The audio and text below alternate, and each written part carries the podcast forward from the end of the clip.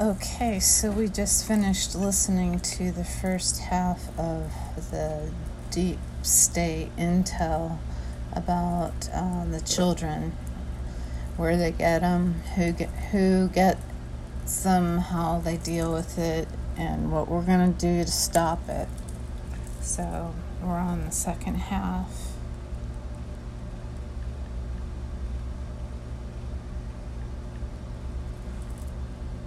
against young adults who are still frozen in time in their growth processes mentally because of traumas that occurred as young kids, as young adults.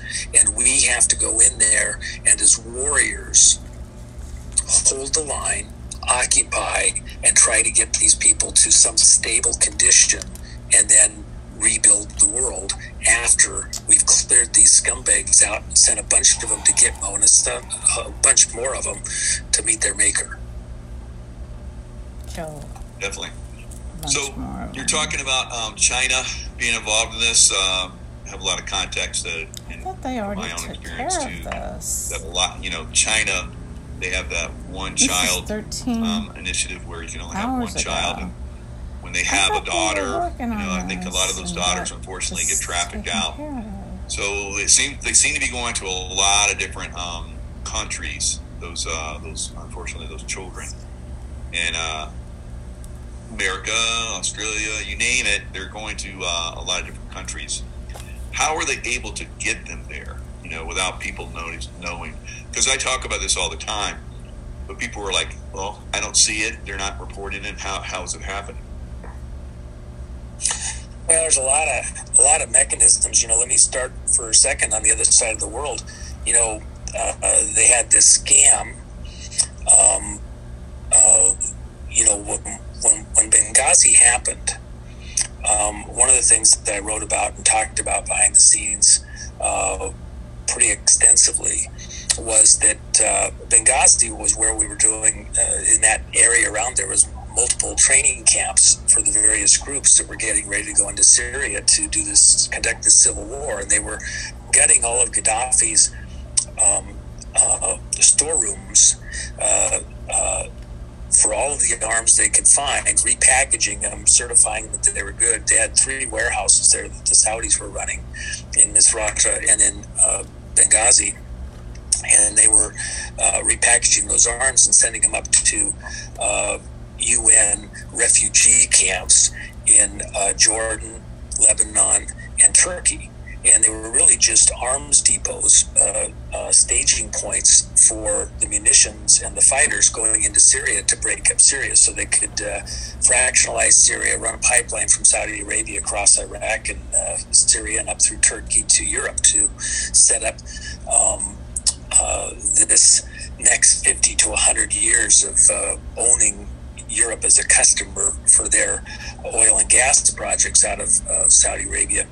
And then the money from that going to their friends and buddies. Remember, Saudi Arabia, and I'm getting to the kids, just bear with me for a second.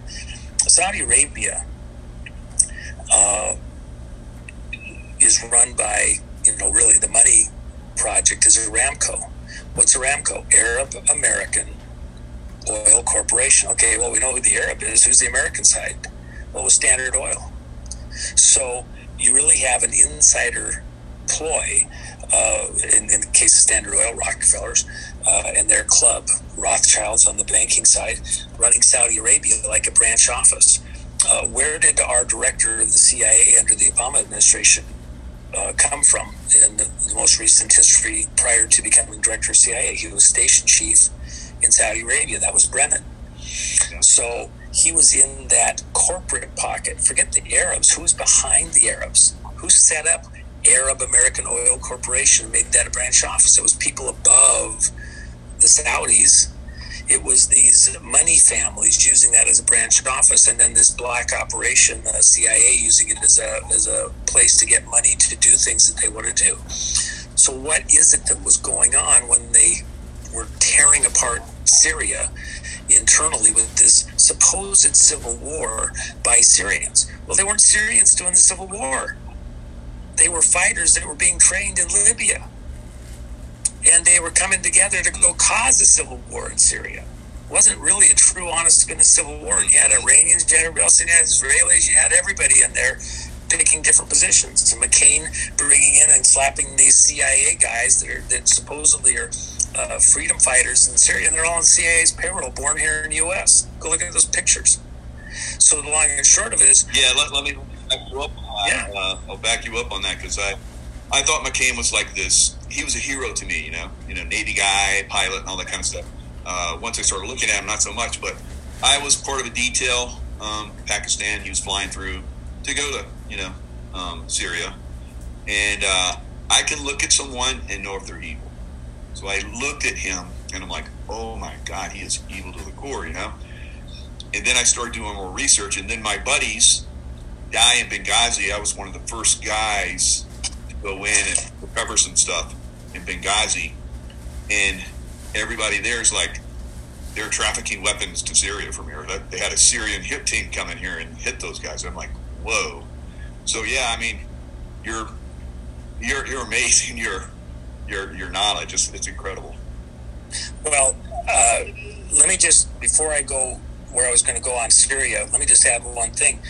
I, I had to go to um, deal with McCain on something. I was up on the hill, and uh, so I get to his offices, and uh, uh, he knows I'm coming, and I get there and they have these huge heavy walls and doors and you know the dark wood and it's you know very historic and the office staff outside. And so you get there and you know it's very formal and everything else. And so it's the first time i'd ever been to mccain's office and i need to bring him up to speed on something.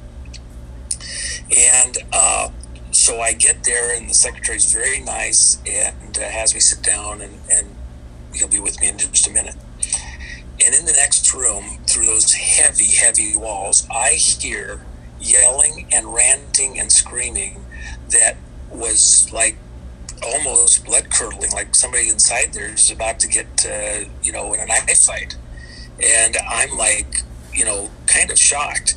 And the girls are just carrying on like it's just normal. You know, they're, you know, not even, like they don't even hear anything. And, and literally about five minutes goes by. And then uh, two people come out, uh, a Republican and a Democrat that were on the committee that uh, was related to why I was there. And uh, they looked like they just, you know, just ashen, you know, embarrassed that somebody even saw them coming out that way and went down the hall. I get in there, and he was, it was like you flipped a light switch, a different person. Just as nice as could be, sit down, we get through it. Uh, he turned around, turned back to me, and went off on me and was just living. Hey, I'm just there to tell you what's happening and why it's happening this way, and I'm not, you know, don't kill the messenger type thing. I, I was he might as well have been foaming at the mouth, and I I was shocked that somebody would be in a position of authority or power that was that cooked, baked. Um, I, I I was just shocked and that was back in the uh, uh, early '90s. So um, I never. You're bringing up the uh, fact that he was uh, seen with al Baghdadi to have that photo of him. Now, when I was in Iraq, one of the last times I told everybody there that these bases are going to be, I was in an area, uh, CIA base, and I said, this area is probably, because I have this intuitive ability, and uh, anyway, I said, guys, this this area is going to get probably shut down, and you guys are going to be in danger here pretty soon. I said, I don't know why we're not going after Al Baghdadi, but he's going to be our biggest problem. And then, sure enough, you know, uh, within a year or so, then that base, you know, folded and so forth. So, John McCain was, you know, giving arms and setting up stuff for those guys. Well, all that money that was going in there, that was, you know, CIA operation to get that stuff in there because they were behind, uh, you know, President Obama uh, was behind this East thing, and the people behind Obama were really calling the shots. Uh, Obama was just a bit part player. Um, his first foreign travel was to Egypt, and then he laid out this uh, foreign policy for the East, and essentially laid the groundwork for Muslim Brotherhood to move into control in uh, Egypt and around the region. Uh, money was coming from his buddies in, in Qatar. Uh, a lot of that money for the arms wasn't just uh, Saudi money, money, it was Qatari money uh, for starting this whole thing in Egypt or in uh, Syria. So, all of those events, I mean, before Benghazi happened, um, we had anticipated within kind of the community that I deal with that we were expecting uh, something in Libya. We we were anticipating it. I had people that were there um, uh, working in Libya and had been uh, for over you know five six years, uh, very heavily involved there in what was going on. Because remember, Gaddafi was actually providing information to us after 9/11. He was cooperating. He got rid of uh, all of his stuff and even gave us the roadmap Pakistan on the uh, nuclear material being uh, spread around the world. And so, little known to everybody, and it was Saif Gaddafi that um, had told his dad, you know, he didn't want to get bombed like happened under President Reagan. And uh, uh, when Gaddafi, Gaddafi got shut down for the uh, supporting terrorist activity in, in, Europe, and we lost a few uh, personnel. So uh, Saif led the way with his dad to um, not be against America, you know, pick a side. And they started cooperating, gave us the names of everybody, the locations, uh, the stuff with stuff coming out of uh, Pakistan, etc. And uh, uh, was cooperating with us. Uh, uh, director of CIA at the time was on the phone to Libyan intelligence people several times a day oftentimes with Gaddafi himself. He was assisting us. So when, when this whole push to take out Gaddafi with Hillary Clinton at the helm and Obama in there happened, they were taking out somebody that had become an ally behind the scenes, a very, very strong ally, I might add, uh, giving us real intelligence, not bullshit. That's why they, they were so shocked. They, they, they, didn't realize what they were doing. It was just like Egypt uh, when they thought that they were, you know, getting freedoms and stuff like that. And then they people turned around and saw the Muslim Brotherhood was like worse than ever, so they pushed them out. I was in Libya after that, and I remember talk, talking to people there, and they're like, you know, we we made a mistake, just like they did in Egypt. It says we we got rid of, you know, actually probably someone who was really, good, and, and, they had the like highest rate of uh, education. I, they had high uh, hotels. They had like um, Roman ruins there. They're like pristine. That place was ready to rock. It would have been amazing.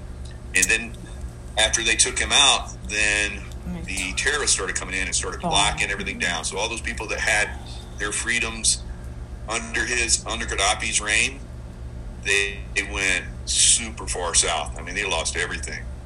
well, in fact, you know, I'm going to get back to the Syrian. They, they break the country up and divvy it up to uh, all the Europeans that got involved. I, we saw the map, you know, who had what section of uh, of Libya. It was not good. Well, uh, I'll get back to the Syrians and, and the kids issue in a minute, and uh, we'll just enjoy the trip around the around the area there. You know, uh, uh the Tripolitanians, uh, which is the folks that were the business people and the people that actually were running uh, Libya all through the Gaddafi period, like that. Um, one of the things that people don't know, you mentioned the ruins.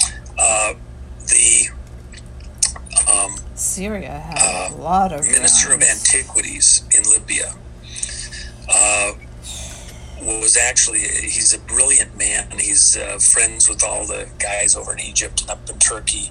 Uh, and by the way, Turkey and Libya were close enough that you didn't even use a passport. It's like it used to be here in the U.S. with Canada, where you just go back and forth across the border. You didn't need, you know, driver's license. Nobody cared. Uh, that's the way it was up to Turkey across the Mediterranean between Libya and Turkey. But um, the ruins between those various countries is just unbelievable. But Libya has the best preserved ancient ruins from multiple civilizations uh, of over the you know eons of anybody in the world. Um, just phenomenal.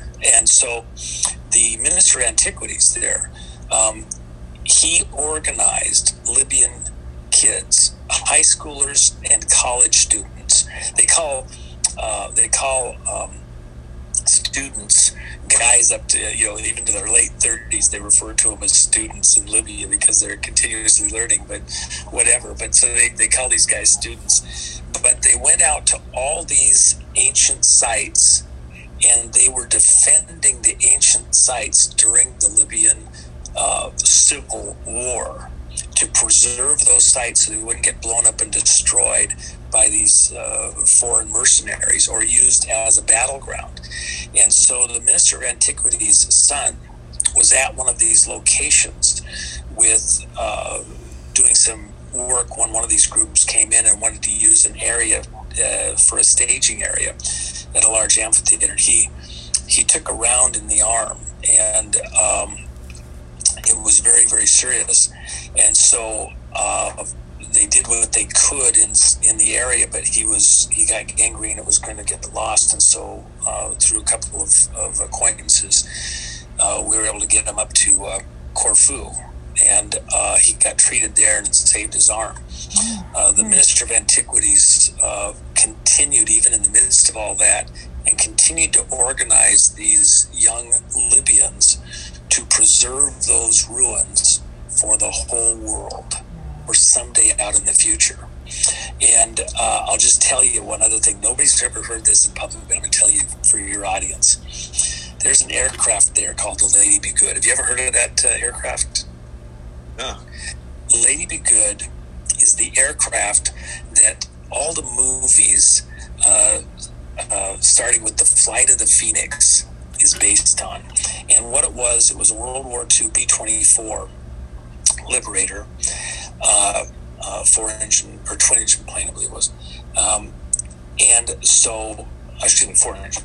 And what the deal was is that these liberators, the B 24s, uh, were flying out of uh, northern Libya and up into Europe, into Italy, and, and uh, uh, doing bombing runs.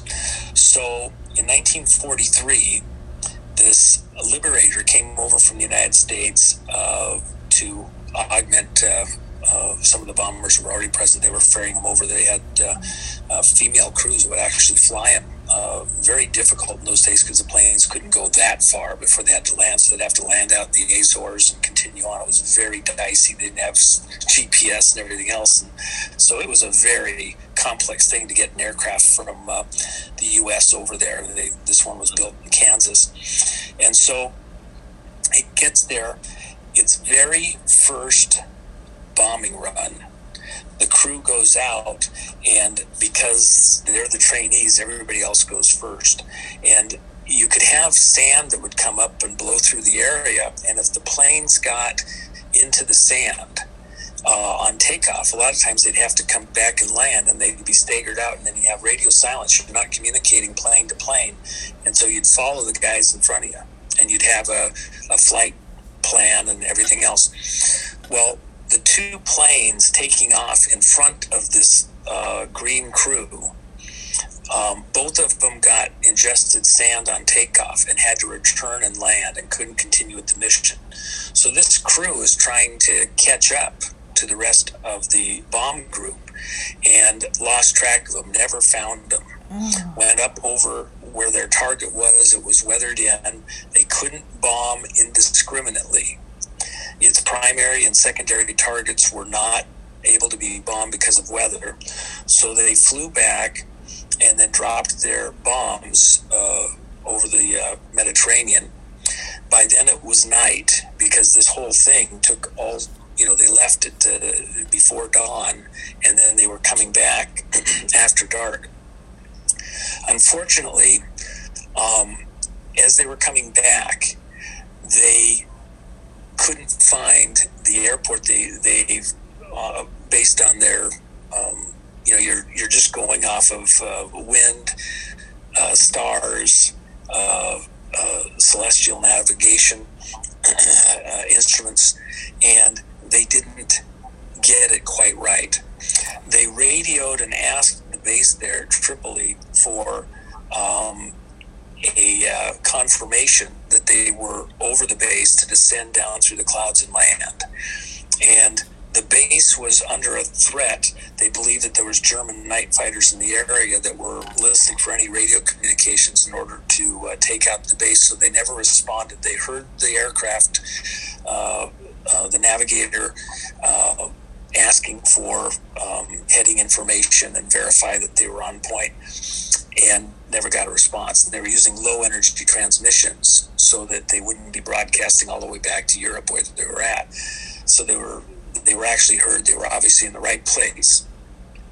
Long and short of it is that they thought they, the navigator recalculated and thought they were further back than they were. Or re, he second guessed his judgment. Thought they were still back over the Mediterranean, further back than they were. Thought they had a headwind and, and uh, miscalculated. So they overflew the base and continued out into the Sahara 180 miles. And when they ran out of fuel, uh, they were almost out of fuel.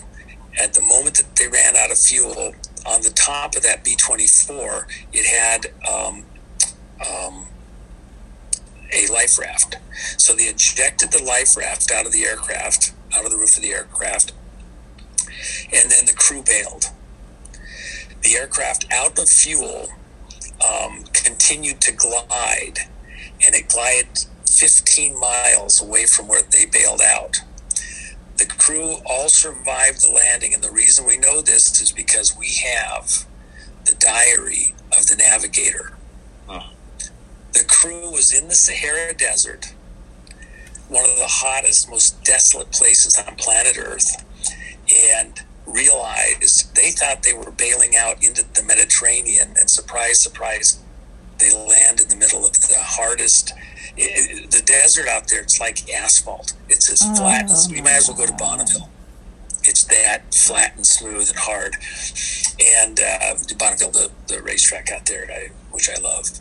Um, so anyway, uh, they start walking head north trying to get back to where they get to. Well, when they get to the edge of the sand dunes, where it's rock hard, it's just like asphalt.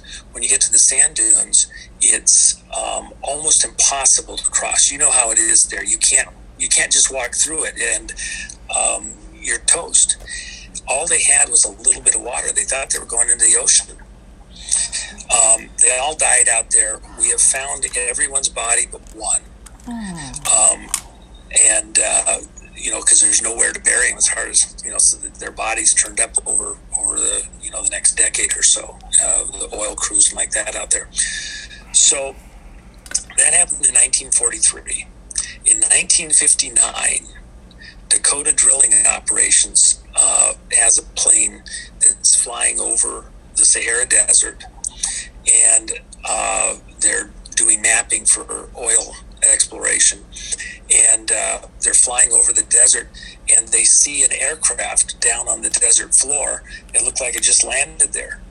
They radio back to Tripoli and tell most people don't know this that the air base in Tripoli in the 50s and 60s, the U.S. Air Force Base there, and I, for life me, can't think of the name right this second. I've said it a million times. Um, it'll come back to me. Uh, uh, Wheelus, Wheelus Air Force Base, uh, is the largest Air Force base outside of the continental U.S. in the world. Um, up until uh, we went into Vietnam and Tan became the largest air base, up until that point in time, Wheelus Air Force Base was the biggest U.S. Uh, operation, military uh, Air Force base outside of the continental U.S. So they radio back to Wheelus, uh, Dakota Drilling Aircraft, that they found their airplane and it's and here's where it's at. And the Air Force Base says, "What are you talking about? We're not missing an airplane." Well, we're looking right at it. It's obviously just landed. And they're like, "Well, we don't have an aircraft missing. Well, it's got U.S. air." Uh, uh, uh, Army Air Force markings. Well, we're not an Army Air Force anymore. We're United States Air Force because we changed that in 47. So, my friend is uh, the uh, base reclamation officer at Wheelus Air Force Base in 1959. And he gets tasked to go out with an air crew to find out what's going on with this aircraft. They fly out from Wheelus a few days later and they land because you can land anywhere out there. There's this one huge parking lot. They land right at the aircraft, pull up right next to it, get out. And the aircraft had belly landed in intact. It was broken in the back a little bit, but the aircraft is laying there on the desert floor, looks totally intact. My friend was the guy because he had to decommission the aircraft. It had weapons, uh, machine guns, everything. So they had to decommission it mm. so that it wasn't, so there was nothing the rebels and people around there could take and hurt anybody with. So uh, here's a couple little things. Number one, it still had 25 gallons of water inside the water tank inside the aircraft. If the guys had known it, they could have got up there and got the water. Survived. Every gun on the airplane oh, fired shoot. first time when they hit the trigger to test the guns. All wow. of the gauges, they pulled stuff out of the aircraft and brought it back so they could survived. look at the survival, how well instruments and other things survived all that time in the desert in one of the hottest places on, on planet Earth. And then they officially decommissioned the aircraft. That's the Lady Be Good.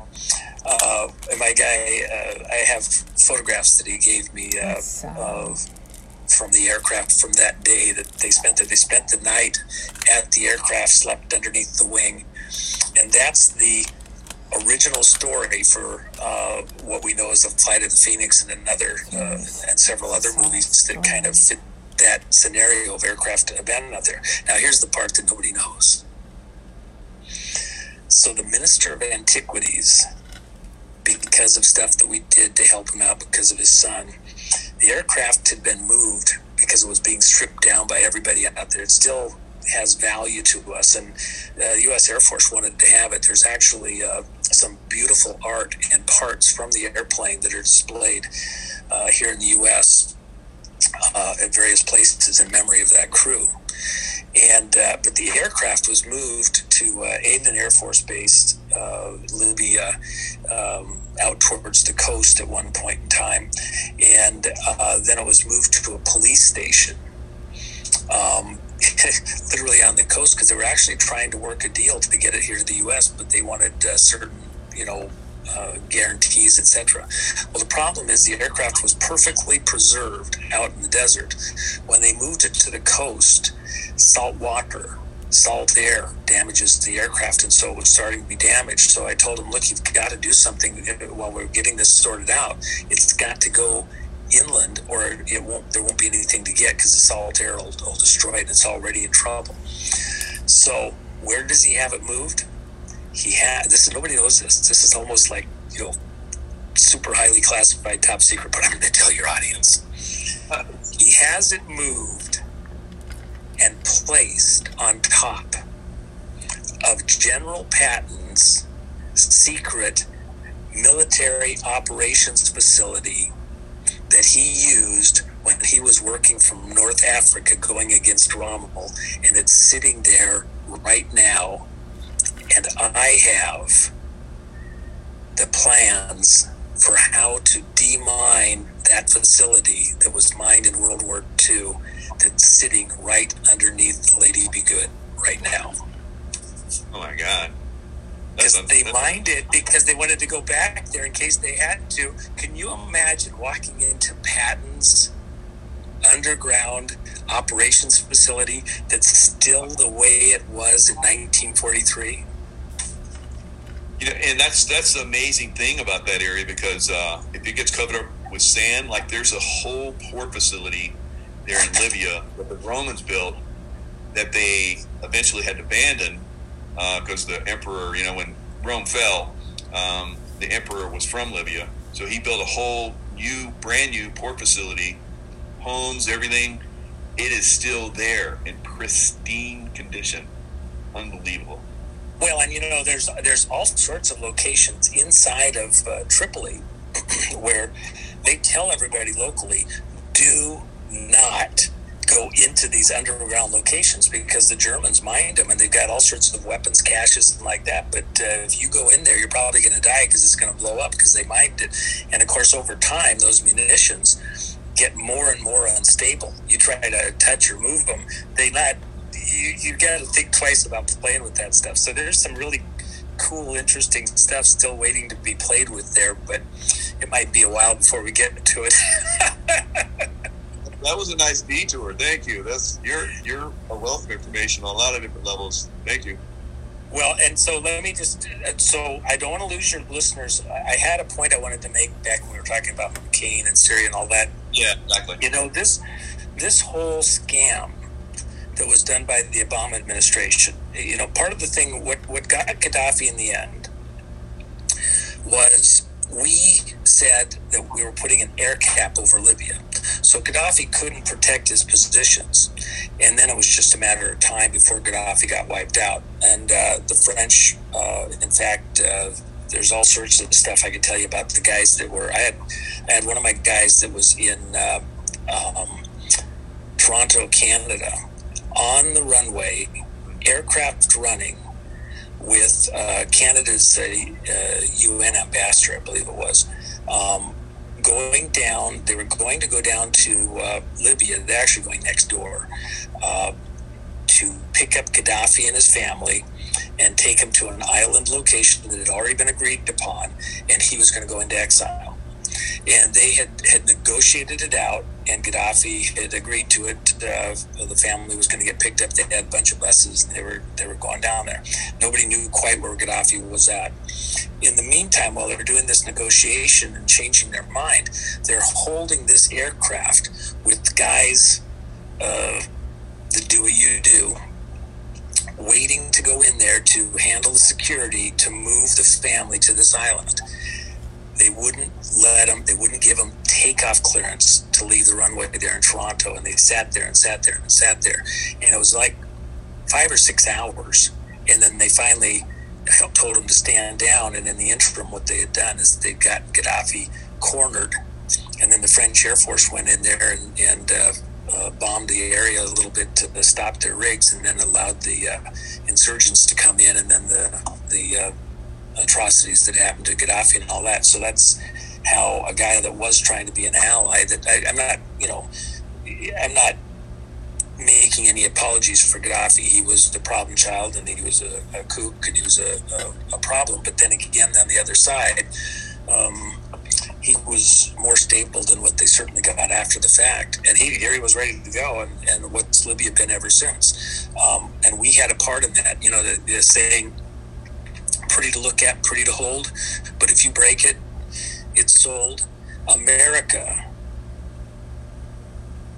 America's State Department, our government, that Obama group, uh, that Brennan group, and a bunch of generals and McCain uh, associates and CIA people played a huge part in the destruction of Libya. And the deaths of a lot of people that uh, you can disagree with Libya and all that, but uh, something horrible happened there, and then the looting of all of their munitions and Gaddafi's uh, gold. You know, he had uh, uh, about 350 billion worth of gold that he wanted to use to do to create a gold-backed dinar for Africa to rebuild Africa, and that's what they were really going after. And by the way, you know where that was going? Why was Hillary so excited? we came, we saw he died because um, what was going on was that uh, they looted that gold. Uh, Hillary's brother was running this gold mining operation in Haiti, and uh, that was based out of Canada with the alliances and everything else. What were they going to do? Now, if there was gold in Haiti, they'd have got it a long time ago. They were going to sift in this gold uh, out of the Gaddafi stuff, make it legitimate, and uh, go make a killing over the next few decades, sifting in this uh, stolen gold, gold, so they could be super wealthy with the real gold as they collapsed the dollar and went to their Bitcoin currency and all that stuff. That was the scam if Hillary had won. And so, uh, you know, all of that was really just a great big huge bank robbery these people that were supposedly there to help the world and rechange everything. Now it was a bank robbery, and then they were trying to lock in their positions for the uh, own Europe as a customer for uh, East oil coming out of Saudi Arabia with their group and their black operation. it was a big money thing. And so at the end of the day, we, the American people, have some guilt because it was people that we allowed to get in office under false pretenses uh, and control our country and control our military control our State Department and control our intelligence agencies to go do evil in the world. And then just let me uh, let me be a little long-winded here, Mike, but let me finish this thought that I had from a few minutes ago. You were mentioning uh, we got into the kids and Saudi Arabia. I started this whole thing there. What actually happened in Syria? Five million refugees escaping Syria, escaping the civil war that wasn't Syrians doing the civil war. Remember, Syria had more Christians in it than anywhere else with the Alawites and Assad's an Alawite. This was really an attack on the Christians there in Syria. Syria, they may not be quite what people here in some of the churches here in the West think of or whatever, but these are people that have a Christian belief, same as Lebanon had before uh, uh, the uh, Haman party, Hamas and, and uh, uh, uh, Hezbollah got in there. these were Christians in those days. Yeah. And so when you smashed and broke Syria, five million refugees went in to the north up into Turkey and across Europe. And um, when you have refugees like that, you know that a lot of parents die and you have children left over and they're very vulnerable. Those kids ended up in trafficking in places all over the place. And one of those places is right there in Libya. They now have a slave bazaar that's been reopened in Libya since uh, Gaddafi was killed. And that slave bazaar is going today. Now, my guy, when he lived there in the late 50s, early 60s, there at Wheelus, there was guys working at the base, and they tried to pay locals to go buy young girls at the slave bazaar that were being kidnapped out of Europe, Northern Europe, and up into Ukraine and brought down to Libya and sold in those slave bazaars. They tried to buy them back and then ship them back out to Europe. They got a few. They didn't get very many. And they spent what little money they had extra trying to smuggle those girls out. And these were young girls, six, eight, ten, twelve years old. Today, right now in Libya, the slave bazaars are open.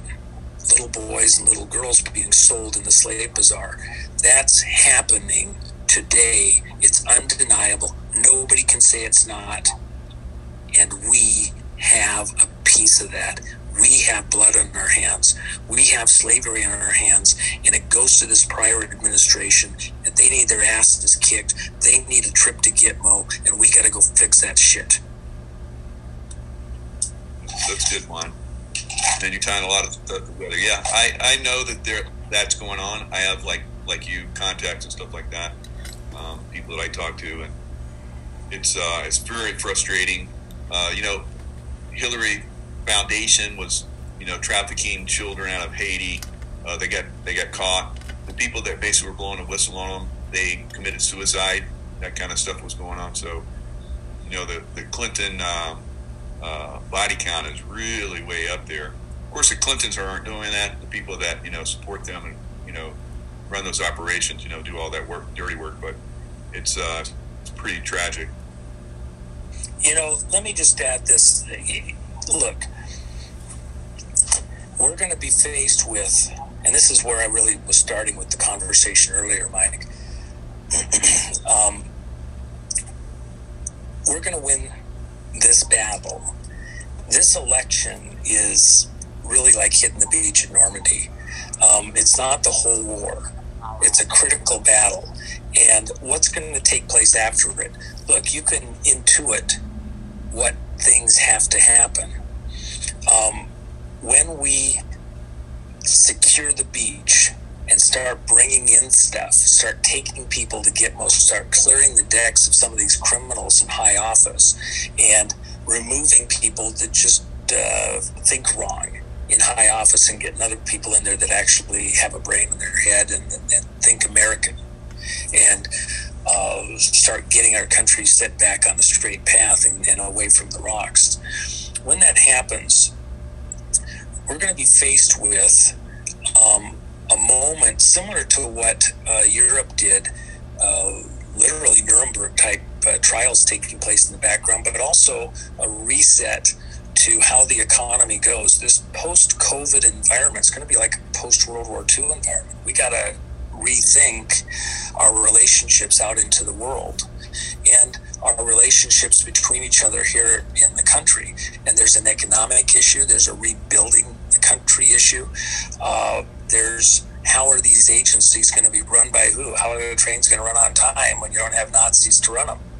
Um, so it's it's it, we had Yalta in this world reset, the currency and the value of gold and all these other things we're really going to have to have a post COVID Yalta 2 um, uh, coming together uh, conference. It'll be more complex than it was even after World War II. There's more players that we have to dial in, and it's, it's a whole world uh, from a Trump centric mindset. And there might be people that get annoyed that I would put it in those types of terms. But look, he's the guy that's in charge. Somebody has to make a decision. Somebody has to be the policy decision maker in this kind of a situation to get to a starting point. It's like Eisenhower.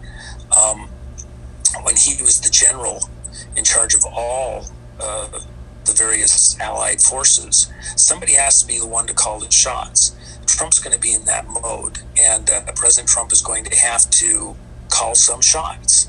And it's not going to be what everybody wants, and there's not going to be universal acceptance. But within your audience, most of your audience has a military uh, uh, bearing. Uh, there's a certain esprit de corps that exists amongst your audience where they understand that at some certain point, we have to work together in order to get to the objective and coordinate our actions and close ranks where there's gaps to uh, achieve uh, some kind of occupation to re-own the world, to re-own our country first. We have to get things right here at home, and then we can go to the rest of the world. So, in that kind of a mindset, there is going to be some type of a Yalta 2 type conference. I'm hoping to have some part in some of the planning uh, for that. Uh, we'll see who, you know, rises to the surface like the cream and gets to help own reset for America so we can also go out and help the rest of the world and, and do our part uh, in this. What I would say to your listeners, what I would say to you, when you're God bless us, you know, hopefully is the case. When you're an old, old man and you have your children and grandchildren to bounce on your knee, and they ask you what it was like at this time in this post COVID world, and they talk about the Great War to regain America, this great internal civil war, to displace these mobsters, these monsters that have taken control of our social media, our corporations, our military, our government, our function, our money. When they ask you what you did in the Great War to re-win the world, what are you going to say? What is your part going to be? When when General Flynn talks about being a digital warrior, are you holding ground? Can you make an intelligent um, case for why we have to close ranks with the president, why Gitmo is required because the Justice Department is broken. Not forever, but it's broken right now, and we know that, we can see that. Your intuition tells you America's gone off the rails. Well, it doesn't mean that we can't, uh, you know, get the train lifted off the rails, get them reset, and get the train working again. We're not destroyed but we are messed up. And the path forward, this moment in time, we're at this Y in the road.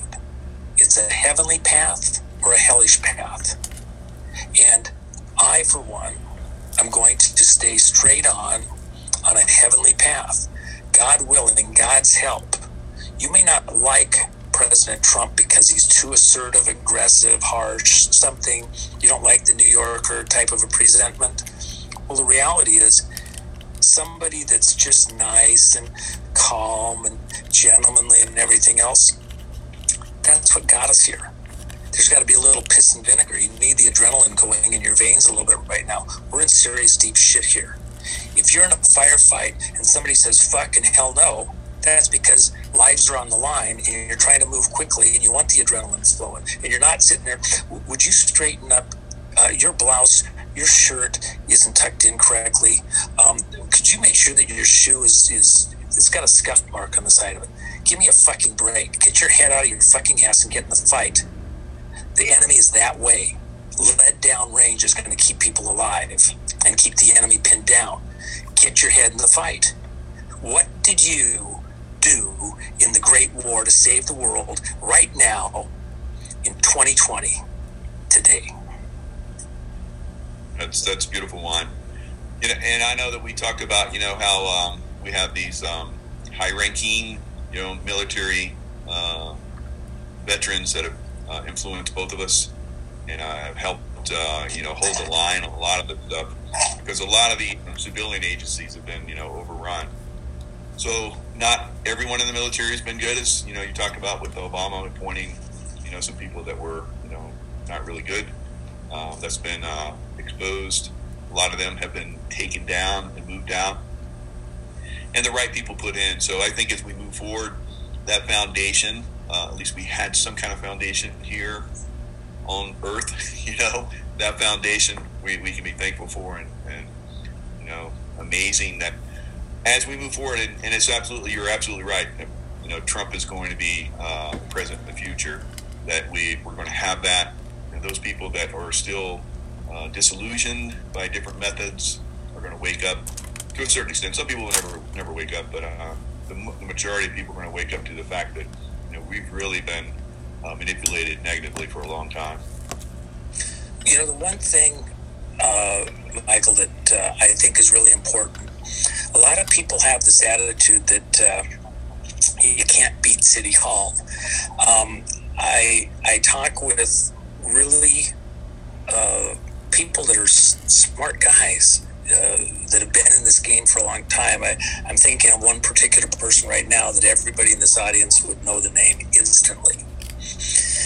And uh, uh, we actually have a dinner bet whether or not Biden's going to win. And this is a conservative guy uh, been on the conservative team for a long time, but he's listening to the media. He's listening to the players that saying, "No, Biden's got it. He's going to win. Uh, there's no doubt about it. There's nothing you can do to stop it." And this is not a lightweight. This is a real serious, heavy-duty player. But he says, you know. They've been at this for a long time. They've, they've got us. Uh, the media stuff is clear, and, and Biden's going to win. And so, you know, start planning accordingly. And he's telling the people around him that's the case. Um, I absolutely, totally, with every fiber of my body, disagree with that. I've been waiting for this day, fighting for this day my entire life. We are at this pinnacle hinge moment, big doors turn on tiny hinges. We are at this hinge moment in history to re-own our destiny as a people and to by god in heaven's mercy recapture our country from these horrible monsters that are doing incredible evil in our name. Um, we can't lose that moment. We can't afford to not show up at the fight at the critical second. And if by some horrible twist of fate we didn't win this I would at least want to be counted as having been on the right side at the right moment, uh, with not necessarily history as my judge, but God as my judge. Um, if we're that far gone that we can't win this war with everything we know right now. If we can't rally the, the people and the troops to show up in the right way, then that's our problem. We were too late to wake up or to do what had to be done. But I don't believe that's the case. I believe that with your audience and other audiences like it, intelligent, informed, becoming more intelligent, more informed, articulating the case correctly, and not being talked down, not being pushed back, holding their ground in the right way. Um, that just simple conversations, no foaming at the mouth, be articulate. That's why I, I wrote the book that I wrote for right this moment, and not really just for the election, although it's about the election and the next election after this. Um, it's about this mindset in the period even after this election. How do we have the conversation with our relatives, friends, neighbors, and do it in such a way that they think again? about what's been going on here. A lot of people are going to be embarrassed and go hide somewhere that have been backing this other team. I don't want to embarrass them to death. They were under an illusion. They were, you know, MK Ultra as a society. We've been getting hit from from every angle with these wrong thoughts, these wrong ways of thinking. That's this uh, propaganda, and they got propagandized. I, I don't hold it against them. The the the force was pretty strong on the negative side. The one thing is, though, the other side is almost working from a computerized mentality. They have artificial intelligence that's trying to coordinate their actions and to shut down our communications, to go against us in the social networking. If you say this one word or that one word, or if you're tied into this group or that group, then they shut you down because they've seen that. But what an artificial intelligence can't do is think with a heart and a soul. And your audience has a heart, your audience has a soul, your audience has a mind that's beyond any computer and group of computers on the planet. We can think outside the box we can think in ways that even the computers can't fully anticipate. And beyond that, there's a divine moment. We are in this window to do good, to do right. And we have all of heaven on our side because we're on the right side. Act like it. Stop talking like the other guys are going to defeat us and doing some self fulfilling prophecy about how this is going to go. The reality is we're winning we're going to continue to win. We're going to kick them in the ass everywhere we find them. We're going to send a bunch of them to Gitmo, and some of them are going to self terminate and find themselves before their creator explaining themselves, and we won't have to worry about it. But one way or another, we're going to take the speech, we're going to take this war to them and re own our country and stop the fucking bullshit. That's a beautiful, Juan and it's you know you validated all the stuff that I've been uh, you know trying to share and you know teach all all the people that are following me right now. So um, thanks a lot for coming in, and uh, it's it's been a, a amazing you know having you talk. I, I get like I said, it could be. If, if, I had all my buddies with me right now, we'd be at your feet, like just listening. it'd, be, it'd, be, great. So, uh, well, let sharing. me just add this, just one quick thing, and let me just right. be clear about it. I I'm really kind of a message in a bottle. There's other people that I had the benefit of getting to be around uh, from a very early age that understood some of this stuff. Um, I can't really own it, except that I had the value of real guys that helped me to understand what the fight was about, where it was at, and point me in the right direction.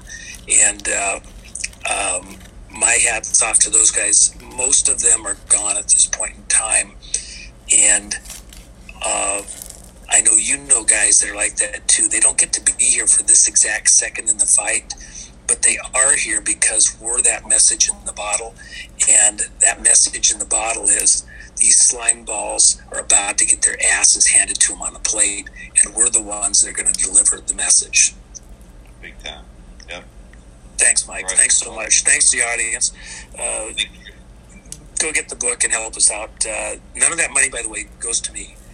That money is going into a charity related to this uh, rebuild reset that we're doing. Uh, uh in the country, and uh, we'll talk about that at a later time. But I'm not taking the money from me to do anything. So the book is it would it would be um, to try and profit off of doing something where we're trying to save the country would be uh, uh, some kind of horrible thing to me. So I, I want this for the country, and that money from that goes to uh, try to get this reset uh, going that we have to do. Great. Can you mention that book one more time for the audience? Thanks. Uh, Kid by the Side of the Road. We all grew up in the shadow of these events, and we were all yeah, tainted. Uh, yep. Yep. So I, I want people to get a chance to think of yourself because we're all that same kid. We're all the same one that grew up in the shadow of these events. And uh, uh, I hope that that'll end up, it actually reads like a magazine and it may end up on your coffee table or something like that through the holidays, etc. Uh, you know, hopefully other people will get a chance to see it and learn from it and will help our friends and neighbors to think again, get in the fight, join us, and let's get our country back. Absolutely. All right. Thanks again, Juan, and we'll uh, we'll stay in touch. And uh, it's an honor and a pleasure, you know, speaking with you. Thanks for coming in and, and speaking with my audience. They're gonna they're gonna it's gonna go far. Thank you. okay. Thanks, Mike. All right. Bye. Cheers. Bye. Okay, so that was a pretty powerful um, speech and information in reference to all around the world what's going on with the kids. Parents are being shot, and the kids are being hauled off to different places all over the world. Thanks for watching.